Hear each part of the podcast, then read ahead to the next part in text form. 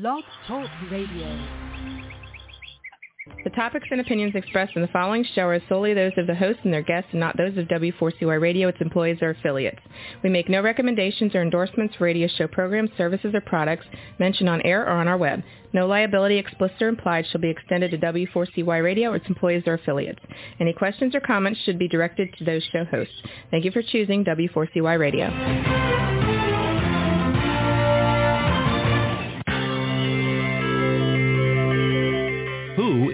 January Jones? She is not a young, beautiful, talented actress on Mad Men. She is not an older, gorgeous, exotic dancer from the Johnny Carson show. She is an author, and she wrote, Thou Shall Not Whine, the 11th Commandment, that reached number one at Amazon.com. She is a reality TV golf personality with World High Stakes Golf televised on HDNet. She is a humorist and winologist expert. She is your featured host today on January Jones sharing success stories. So sit back, relax, and get ready to laugh and listen to Ms. Jones with her eclectic roster of guests as you learn life's lessons. These stories plus sharing equals success. Welcome and remember, beware because you are entering the no whining world of January Jones.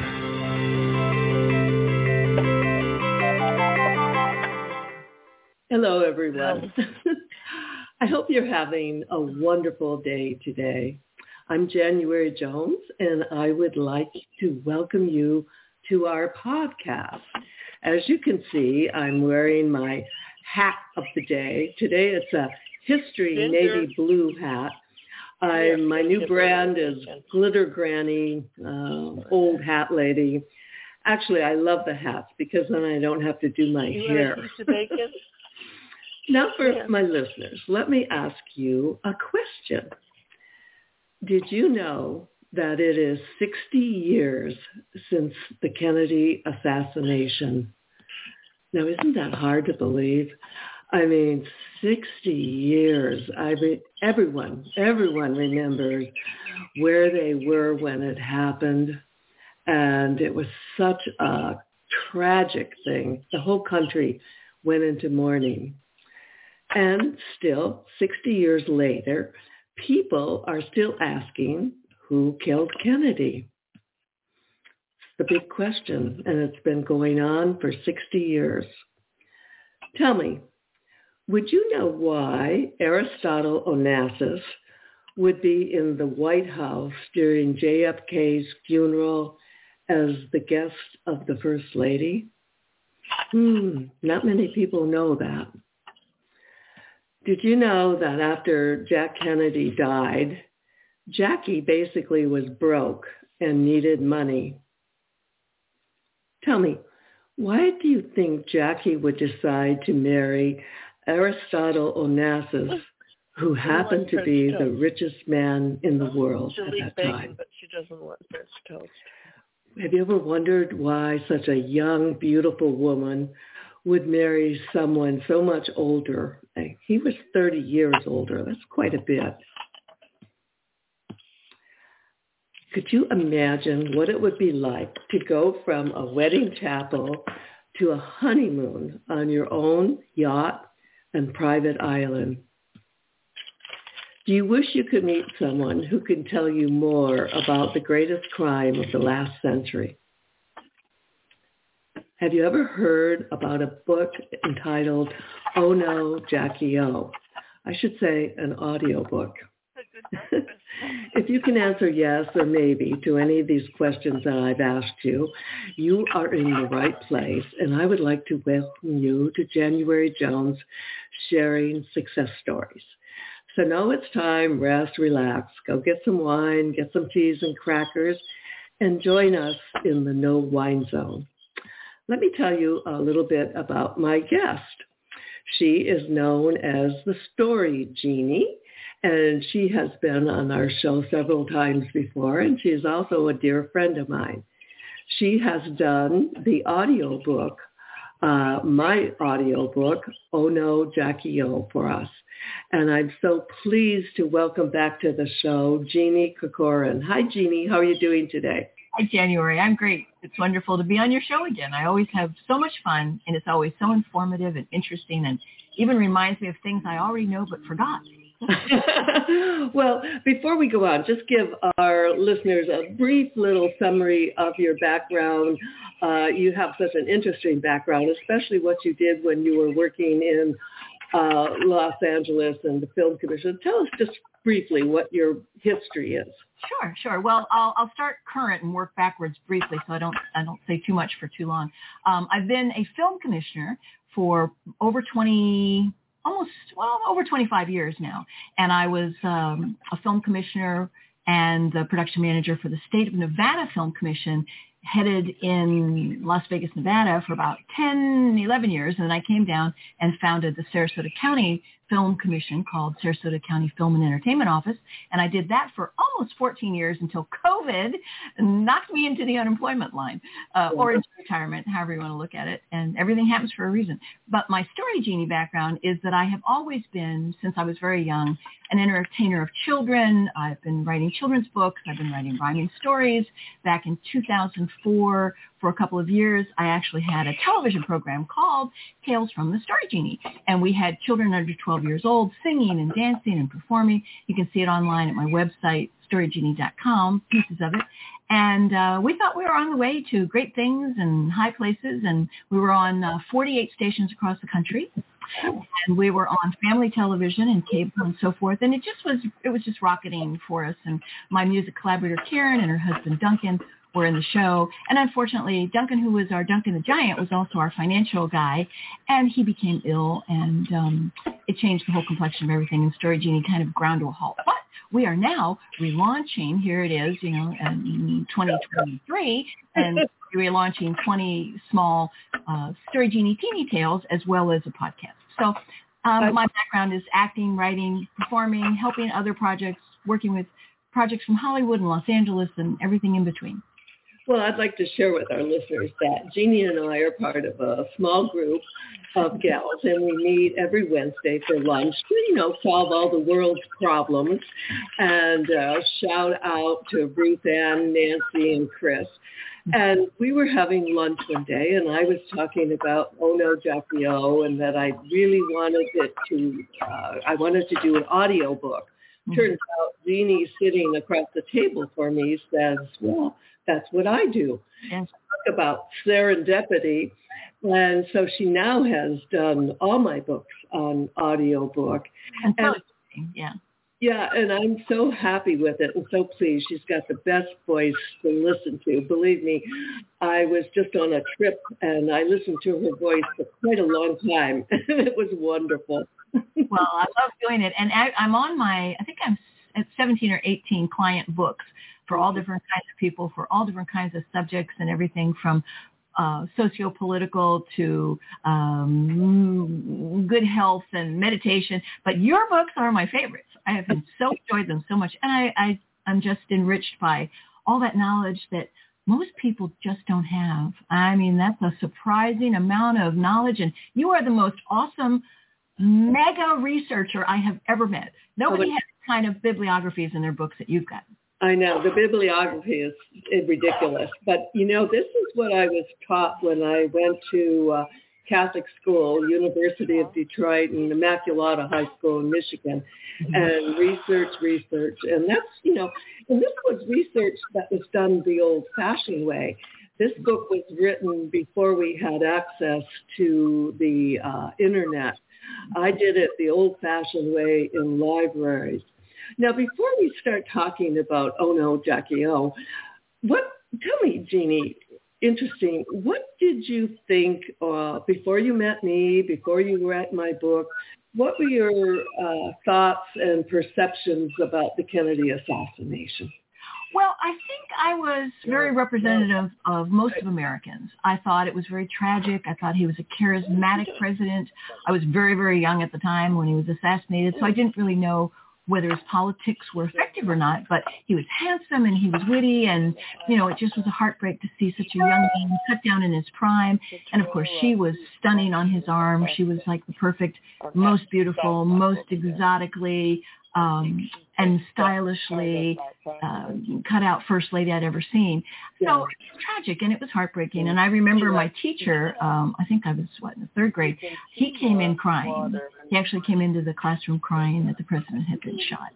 And um, we all just sat there stunned. And then later at home on television over the course of time, I actually saw the Jack Ruby live uh, murder of um, Yeah. yeah, of Oswald, and uh, the whole thing was just so And I think they'd be stunningly fine down here. I horrible. don't think that other Mhm. It was more than my young mind could really wrap itself around. But that's that's the impression that I kept, and the fantasy to a certain degree of JFK and and Jackie Kennedy being this perfect, ideal, beautiful, youthful president and first lady that America had never seen and has never seen since. And we've had some great first ladies. I mean, Nancy Reagan was stylish. Uh, Michelle Obama was uh, just a class act. We've had a lot of great first ladies, let's say it. But um, I just have never seen one like Jackie. She was one of a kind.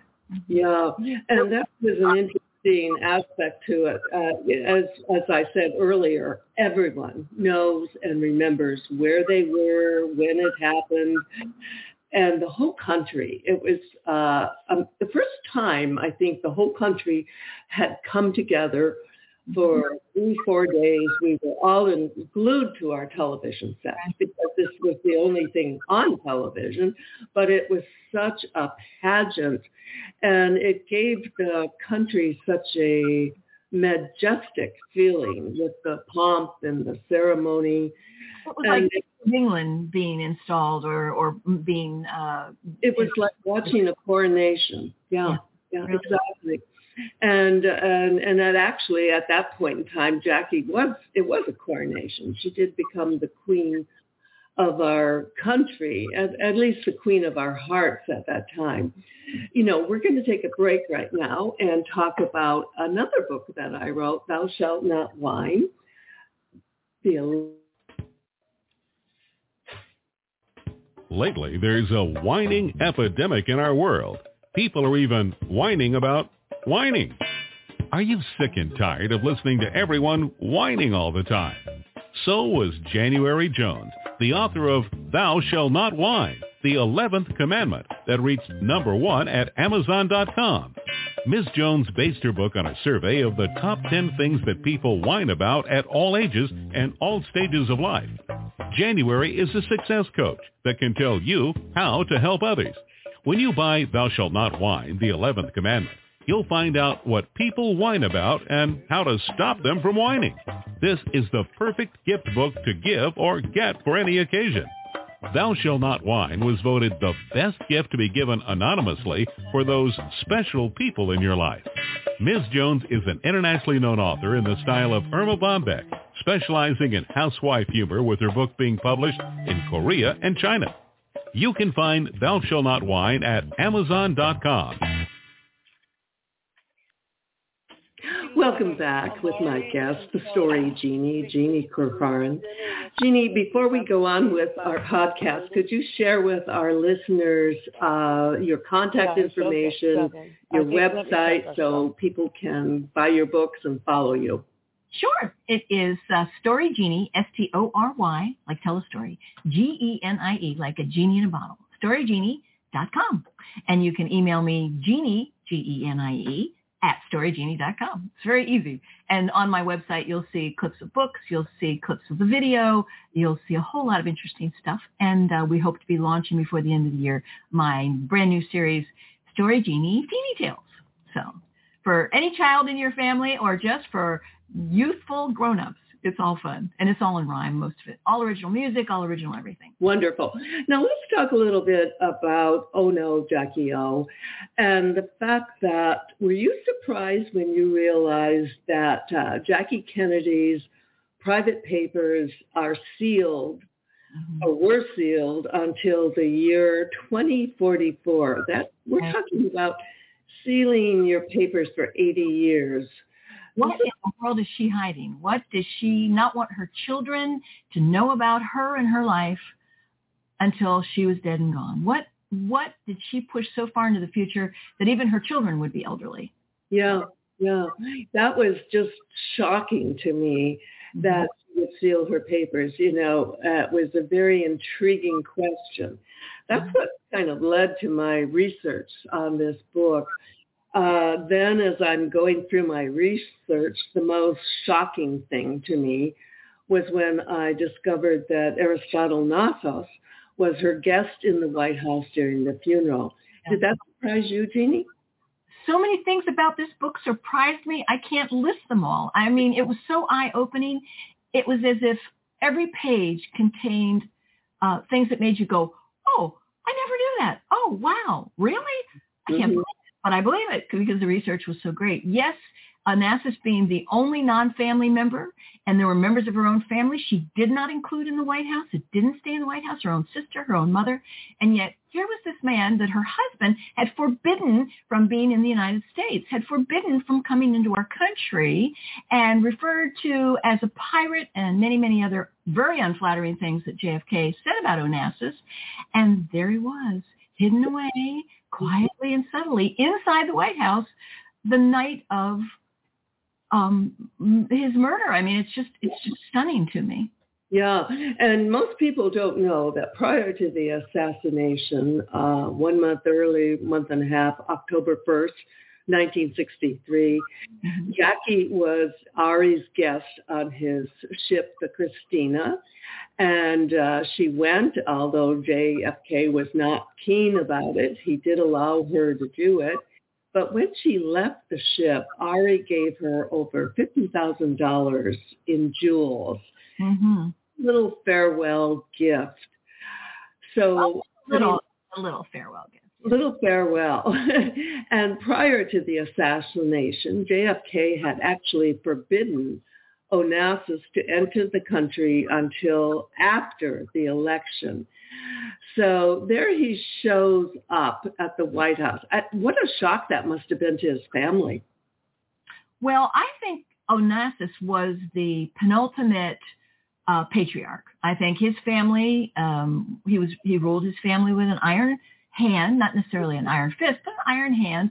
And whatever he said, he ruled the people that worked for him, and he basically ruled most of Greece and the industry of the world. And his wealth and his power was not questioned. People did not argue with him, and I don't think his family argued with him either, even though they were probably just dumbfounded by the whole thing. Although he had, you know, he had made overtures to Jackie over time, and she and her sister had spent time on the yacht. I mean, there was a lot of cross pollination going on back there between Onassis and Jackie Kennedy at the time. You know, and it's interesting, Jeannie, that a lot of people felt that or thought because she was a Kennedy, she was wealthy.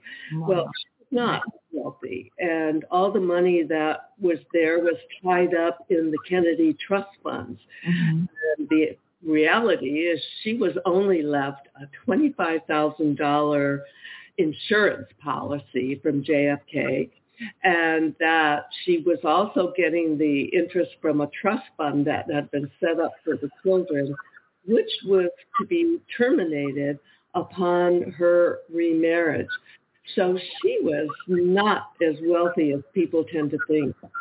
In fact, she was, I mean, she was a, a shockingly poor rich girl.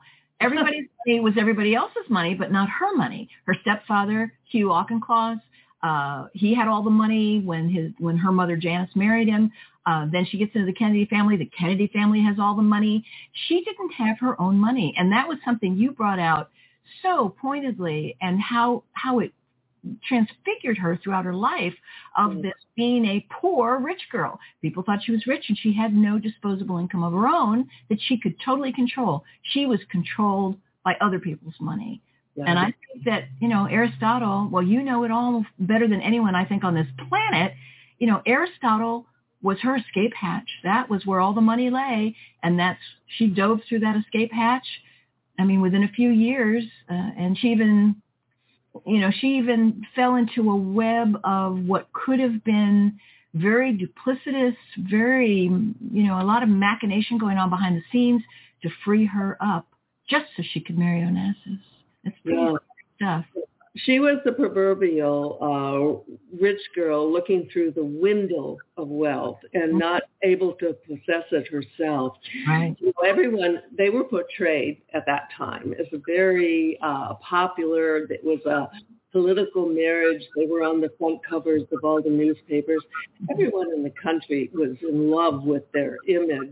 Right. And uh, the reason that they actually got married was Jack's father kind of uh, engineered that ro- romance because he felt that in order for Jack to get elected, he had to be married. He had to be married to a Catholic, and it would be best if they had a few children.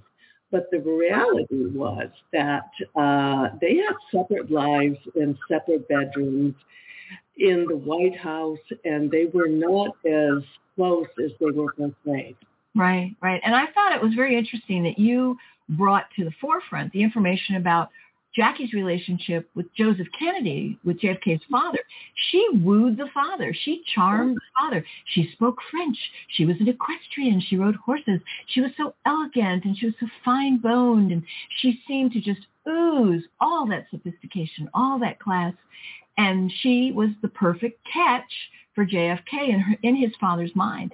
So, you know, what Joseph Kennedy said was going to happen was as much a determination of his family's outcomes as Aristotle Onassis with his family's outcomes.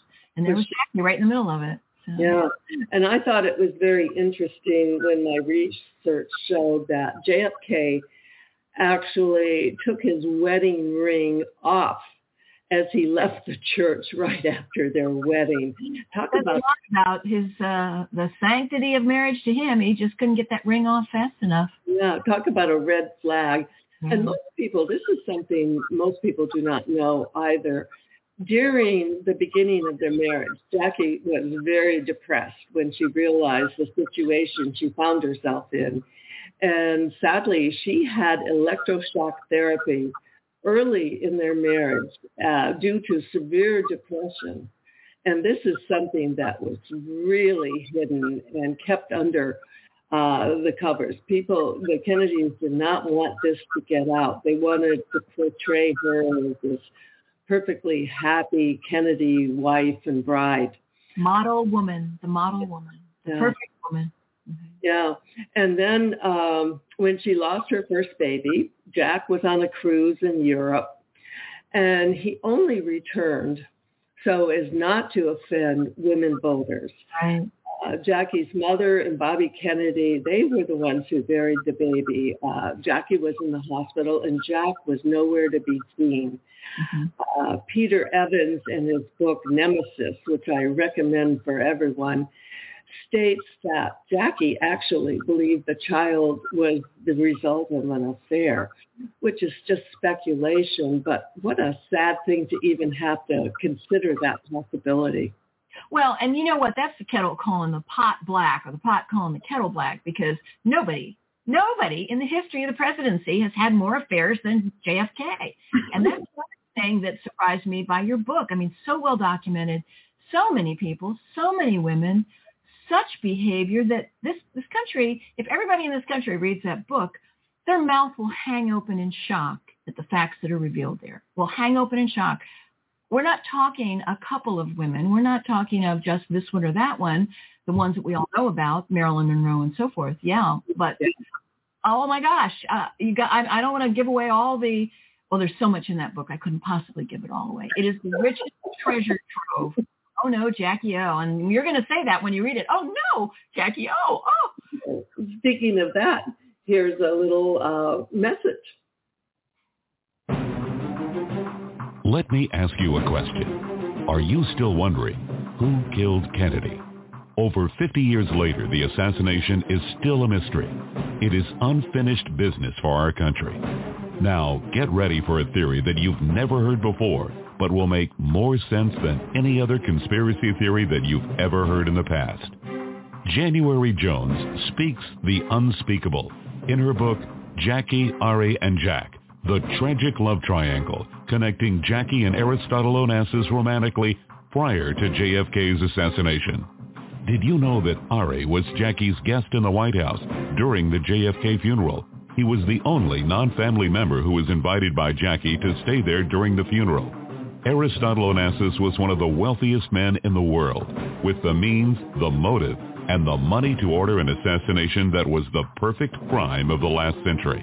Ari needed class, and Jackie needed cash. They were perfect for each other. Now, what is Camelot? It is but another tragic love triangle. Jackie, Ari, and Jack is available at januaryjones.com, amazon.com, and audiobooks.com, read by Ms. Jones.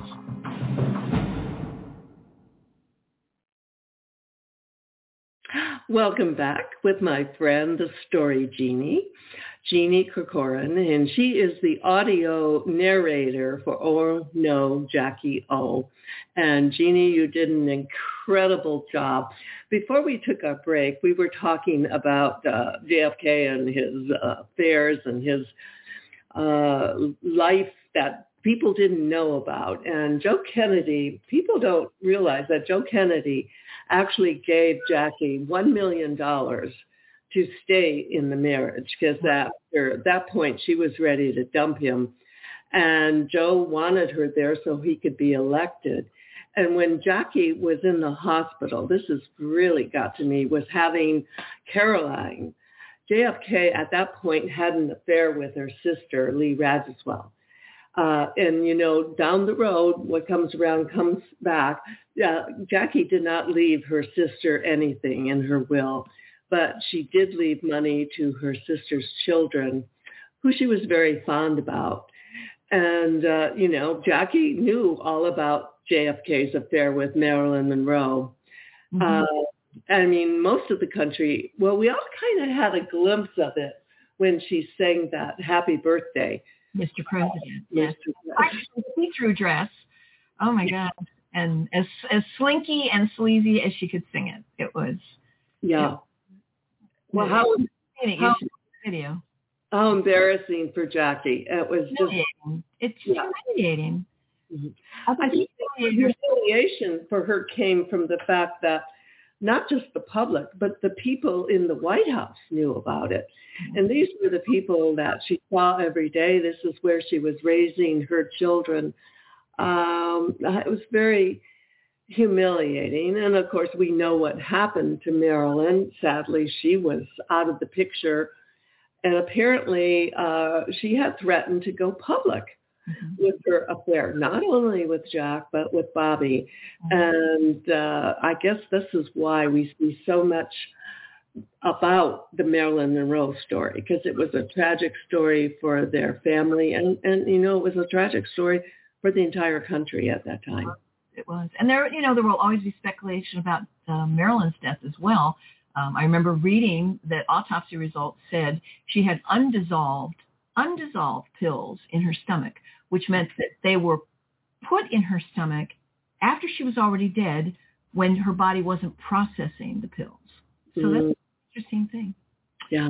Um, and that her entire house was vacuumed and sanitized and cleaned from top to bottom by professionals before the police were ever even called.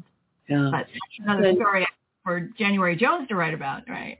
yeah, another one. Um, and interestingly, Jackie went on a cruise. This was before her cruise with Onassis with uh, Johnny Agnelli, uh, the Fiat heir. And during this cruise, is I have through my research documented that she sent the Secret Service back to the States to pick up her diaphragm. now, that wasn't a don't get mad, get even moment. Mm-hmm. Wow. That was yeah. pretty amazing for me to discover. And also, it was very tragic for her too that during this time, right before his assassination, Jack Kennedy was having an affair with Mary Myers. Uh, she was supposedly Jackie's close friend. And everyone was aware of this uh, blatant, indiscreet trans- transgression that was taking place while Jackie was out of the country. What a horrible thing to come home to. Always. What a horrible life to live through when the pretense is so beautiful the false facade is so beautiful and so perfect, and what lies behind it is rotting. It's rotting and decaying and eating her alive. You know, what woman? What I don't know what woman anywhere would survive it as well as she did and Mhm. keep that public front up the way she did. And I think it was driven by her insecurity about money and her, you know, her her need to have what she wanted to have. Yeah. And, you know, at this time, Aristotle Onassis was one of the wealthiest, most powerful men in the world. He had the motive, the mm-hmm. money, and the means to order an assassination of anyone in the world whenever he wanted to. And he actually was able to commit the perfect crime of the last century. The bottom line it gets down to Ari needed class and Jackie needed cash. And they were the perfect match for each other. Aristotle's son even said that when after they were married that they were perfect for each other. Right. Well, didn't the son and the daughter both refer to her as the Black Widow? Yeah, yeah. They didn't like her very much. No. You know, what their father wanted, their father got, and he wanted Jackie Kennedy. And I think he wanted her as far back as the first time he met her when she was with Jack and he was a senator. Mm-hmm. Jo- and Joseph Kennedy called and and cajoled getting into uh, getting them into his yacht because of you know all the connections that Aristotle had. And and Aristotle Onassis really didn't want him you know having anything to do with John F. Kennedy but he was enchanted by Jackie. The Yeah. fact that she spoke French and she was so so worldly and so elegant and so classy Yeah. Was- Everyone was enchanted with her. The entire world was enchanted with her. Mhm. Aristotle Onassis was a collector of paintings, art, gems, but also he was a collector of people. And those were the most prized possessions. He uh, was uh, romancing Maria Callas, who was a world famous opera uh, Greek singer. Also, his most prized collection uh, collect person up until Jackie was Winston Churchill. So now Winston Churchill is spending time on the yacht. He's painting. He's chatting with Ari.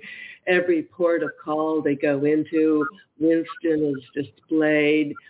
And then when he got his, yeah, right just flock to him flock to him yeah, and when he got his eyes on Jackie, she became the crown jewel of this collection of people. And because he was with her, doors open. You know, before he married Jackie, he was just that Greek pirate. Everyone, you know, he was kind of looked down.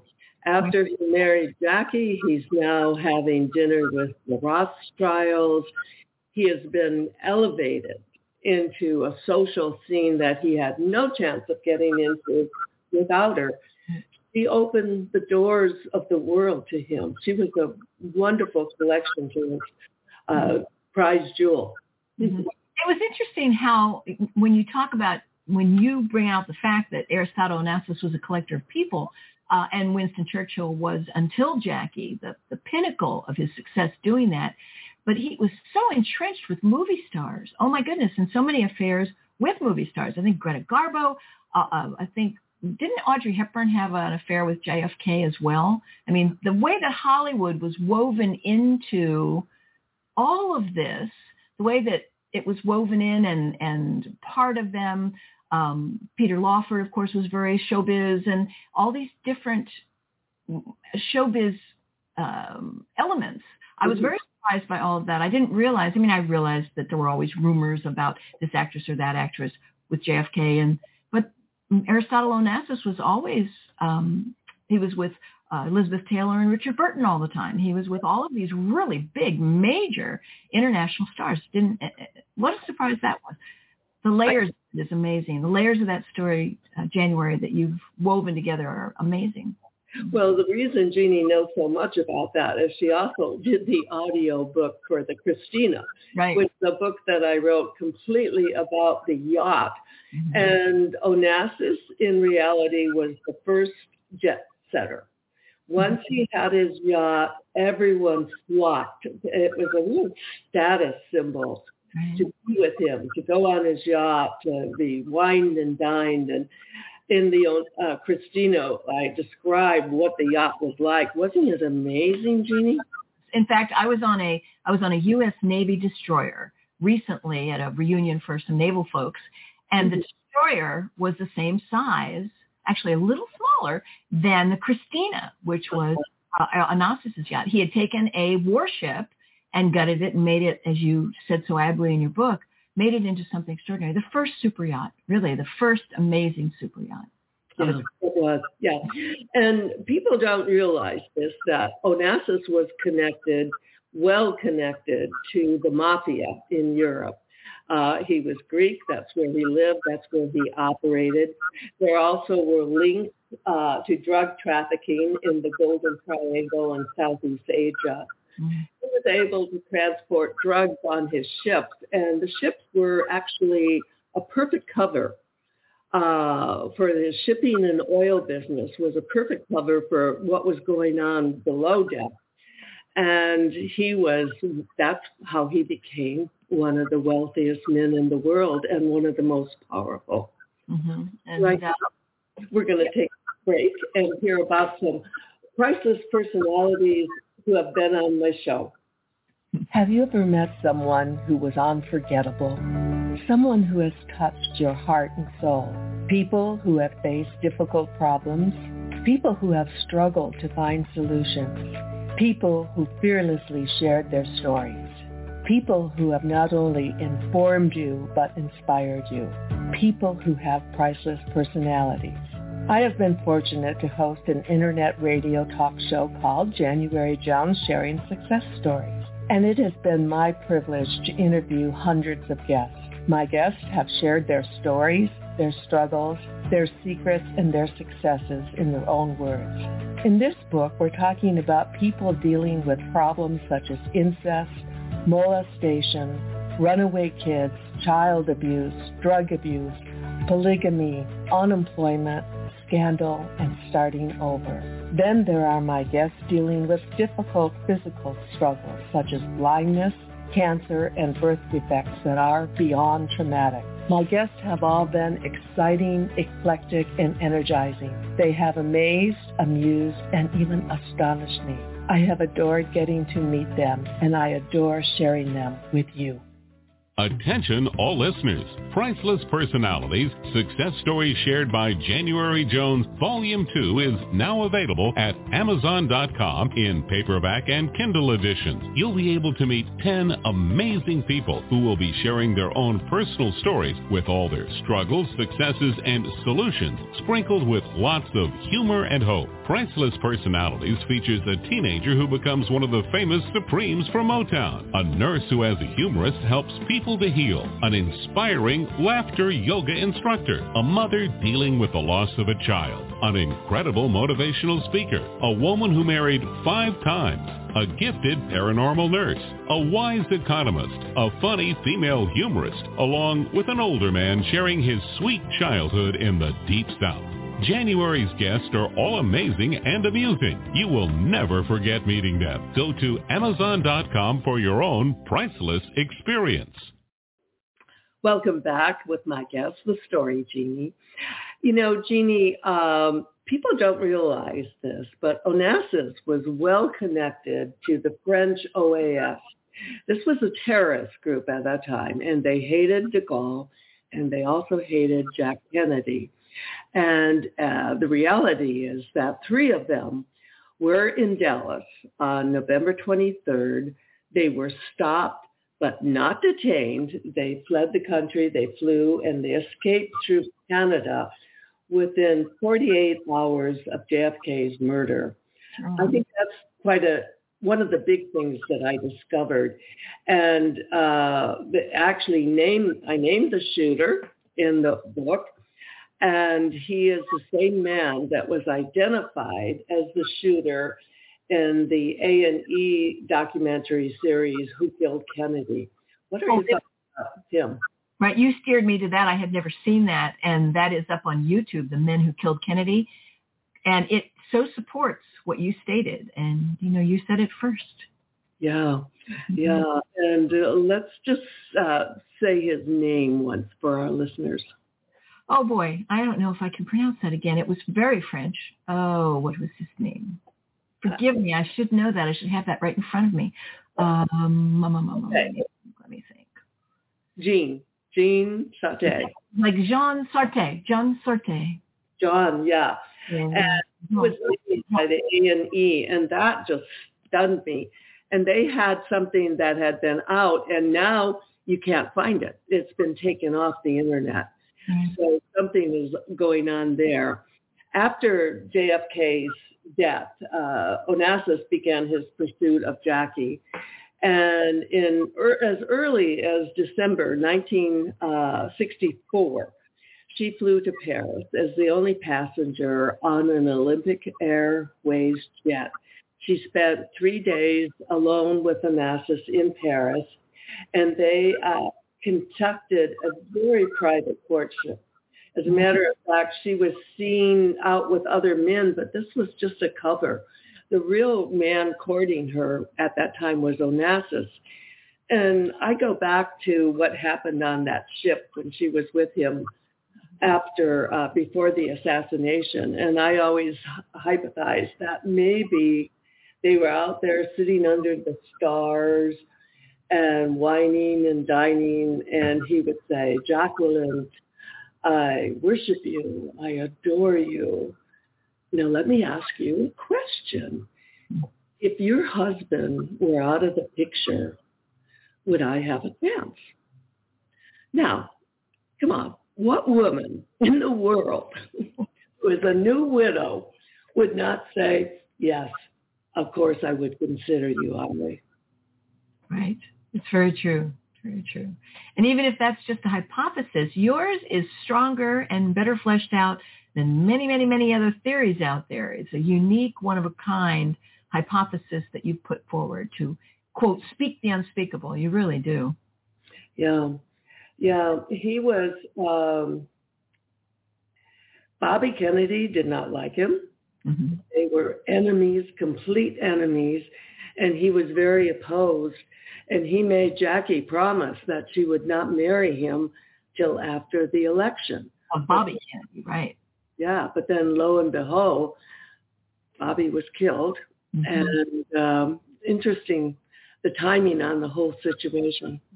Right. There was a lot of money moving around from Aristotle, a lot of money moving around that, according to the facts you've uncovered and so forth, leads people to hypothesize that Yeah. that meant to the assassination of Bobby Kennedy. Yeah. He, he was standing in the way of the marriage. So it's, it's easy to take the next step and assume Onassis had to get rid of him. And he was gone. And then within four months of Bobby's death, guess who got married? That's right. That's right. And uh, married she did. That was.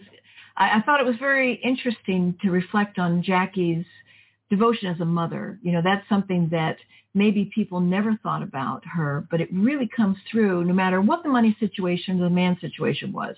She loved her children and they mm-hmm. were with her and she she wanted to provide for their future. She never wanted them to suffer the way she did with the insecurity. And, you know, that, that was something that you brought out so well.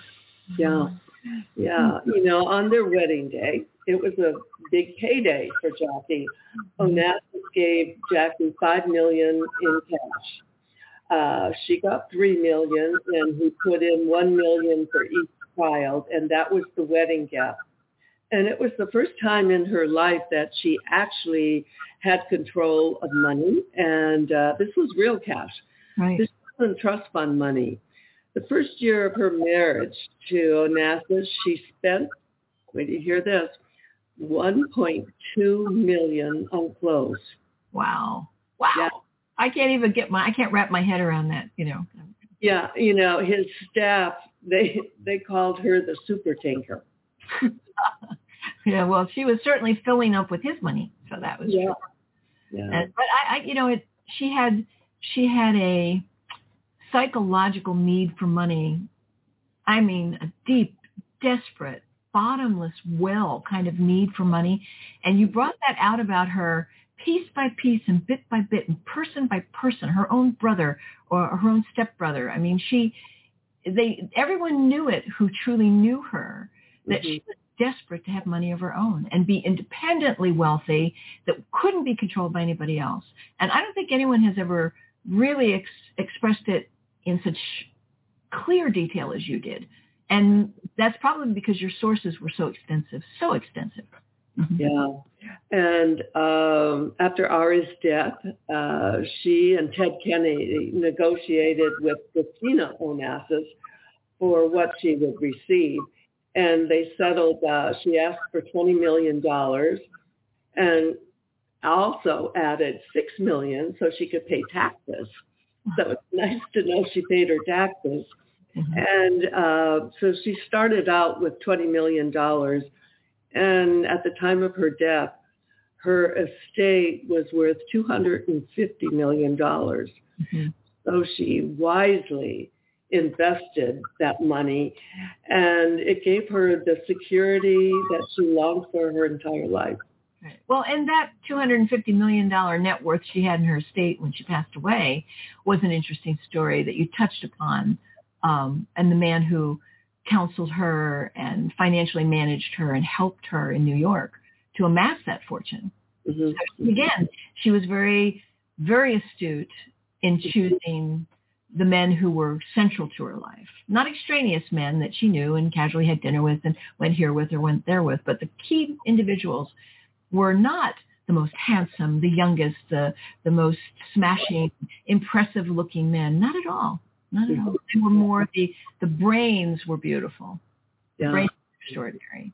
Yeah. Which makes her, in my opinion, so brilliant. Mm-hmm. The way she conducted her life, we had the uh, worship of the entire world, and uh, her marriage to Onassis that kicked up a storm. You know, she was condemned by the Vatican. She had to go against the religion. But the interesting thing was Rose Kennedy fully endorsed the marriage. well, I think Rose Kennedy probably was cheering her on to be free of the Kennedys because Rose Kennedy was never free of them. No, that's right. That's oh, that could be a whole other show. That um, is another whole story. Yeah. You know, so sadly, we were all served up this uh, term Camelot, and actually, the reality it was created by Jackie uh, just for an article she did with Theodore White for Life magazine. And she created this uh, story. And it was... Her fantasy. Yeah, yeah. Her mm-hmm. fantasy. Yeah. And the reality, Camelot, what was it? It was a tragic love story. And it involved three people. And when all was said and done, the last one left, the last one standing, the last one who had all the money and all the worship of the world was Jackie. That's right. She was she was Princess Guinevere. She was Queen Guinevere, uh, and it was interesting too your background that you provided on her as a child and how she loved the princess motif and she loved the princess type clothing and little crowns and and little scepters and she always from early early childhood wanted to be royalty she wanted to be a princess. She wanted to be Guinevere. She wanted to be in Camelot. And the fact that you had quotes from people that knew JFK and had been active in the White House and active in politics, and they were just they were just flabbergasted that she would come up with this entire fairy tale. Mm-hmm. Oh, that he sang the song of Camelot when he wandered around their quarters. Everyone said it was just so bogus and so totally untrue and so completely unfounded. But she carried it off and the public ate it with a spoon until it was like whipped cream. They just couldn't get enough. Couldn't yeah. get enough. Yeah, and then until 30, 40 years later, then started the truth started to come out, and we started to know what was going on. And women became more and more assertive about the truth of being uh, themselves and not mm-hmm. just a sexual object or an accessory item that a man wears like a cufflink. You know, it, it changed a lot in the 60s and 70s and you know, oh yeah, yeah, and on on from there. Well, Jeannie, Story Genie, thank you for coming on the show. It's as always, it's wonderful to visit with you and share your insight And I can't begin to thank you so much for doing such a wonderful audio narration for my book. I had such a great thing to work with. What an amazing story you had to tell. Well, to our listeners, thank you for listening, and we hope you've learned a little more today. Thank you for entering the No Whine Zone and share our stories. And remember, stop whining, start smiling. And if that doesn't work, then you can just start eating chocolate. Lots and lots of chocolate. We want to thank you for listening to January Jones Sharing Success Stories. Always remember Ms. Jones' personal mantra, if you can think it, you can do it. That's what all of our guests have done with their lives, and so can you. You are the ultimate success coach in your own life. All you need to do will be to start sharing your own story with your family and friends. We hope that our guest stories will encourage you to explore an equation in your future that will combine your creativity plus connecting with others will enable you to be successful too. Always remember, your passion plus your purpose will equal prosperity as you explore the wonderful world of January Jones.